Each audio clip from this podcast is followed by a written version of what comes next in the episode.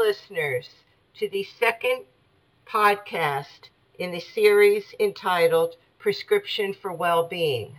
I am your host and creator of this series, Teresa Palmer, and today we will discuss the heart, living from the heart and thinking with our heart as opposed to the brain. In the debut broadcast of Prescription for Well-Being, I discussed a major adverse effect that emotions have on the heart, namely broken heart syndrome. The second podcast is dedicated to the heart, to heighten awareness of the role the heart plays in our emotional and spiritual well-being. In many spiritual traditions and religions, the heart is the seat of the soul, our higher self the place where the truth resides. It is said that God, the divine, the universe, is within us and resides in the right side of our heart. It is the heart that is receptive to what we are feeling, and we have a choice to live from our heart with compassion, gratitude, and love, thus creating a constant state of peace and abundance. Emotional state dictates how we feel, and this in turn dictates how the brain responds. If the signal is one of calm, the brain secretes endorphins, which are responsible for peace and happiness. This creates a state of balance and equilibrium in our body. The human body was created to be in balance, with all the organs, nervous system, and immune system working efficiently and without stress. If fear and stress are received by the brain, then the stress hormones, adrenaline, epinephrine, and cortisol, are released. This causes a disruption in the equilibrium, creating a burden on the body's organs, nervous system, and immune system. If the cycle is continu- continuous and repeating, this stress burden contributes to illness and disease, directly affecting our health and well-being. When we rely solely on the brain to govern our response to feelings, we lose our personal power. Rendering ourselves powerless, we rely on others to achieve and maintain our health and well-being. When the choice is made to live from our heart with compassion, gratitude, and love, it changes the way we think and thus use our brain. Instead of reacting to the brain's response, we can now be proactive in choosing how the brain responds, reclaiming our personal power in achieving and maintaining good health and well-being. We are no longer powerless. Compassion is defined as wanting to alleviate suffering in others. The human brain is hardwired to respond to being compassionate by invoking the pleasure centers and releasing endorphins. These endorphins reduce inflammation in the cells of the body. Inflammation is associated with the development of cancer, heart disease, and autoimmune conditions. There is plenty of medical research to back this up. In recent clinical trials, feelings of gratitude have been shown to lower blood pressure, boost the immune system by decreasing inflammation in the cells, and improving the quality of sleep. Being grateful lowers stress levels by 25%. Since stress contributes to ill health and development of disease, a reduction in stress makes it easier to achieve and maintain well-being. Love connects human beings to one another. We are meant to be interconnected in union with others. Research over the years has shown that ill health, disease, and even death are linked to social isolation. Our ability to give and receive love is imperative to our well-being. The power is our the power is in our hands. The choice is ours. We can live from the heart and enjoy and maintain our health and well-being, or we can live from the brain and be reactive to whatever our feelings dictate. The choice is yours. I would like to leave you now with a simple meditation on compassion. Of compassion. Compassion is living with an open heart and taking in all the beauty and all the love that surrounds us. This simple meditation focuses on the heart. We will begin by sitting in a comfortable position. If you prefer, this meditation can also be done lying down. Place your hands over your heart. Feel your heart beating. Feel its rhythm pulsating throughout your body. Feel every organ, every cell, and every fiber as it gets nourished by your heartbeat.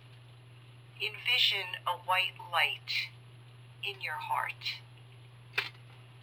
As you envision this white light, feel its warmth.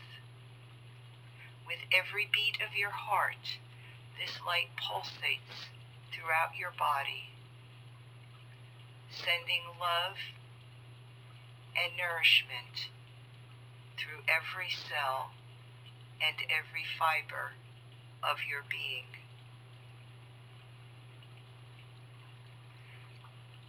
Extend this white light not only to yourself, but to others around you, those you know and love, friends, family, and those you have yet to meet. Feel this white light as it extends out from your heart like rays of sunshine, touching the others and illuminating their hearts with warmth, nourishment, and compassion. For the next seven minutes, you will focus on this white light, both within your body and extending and interconnecting you with other people.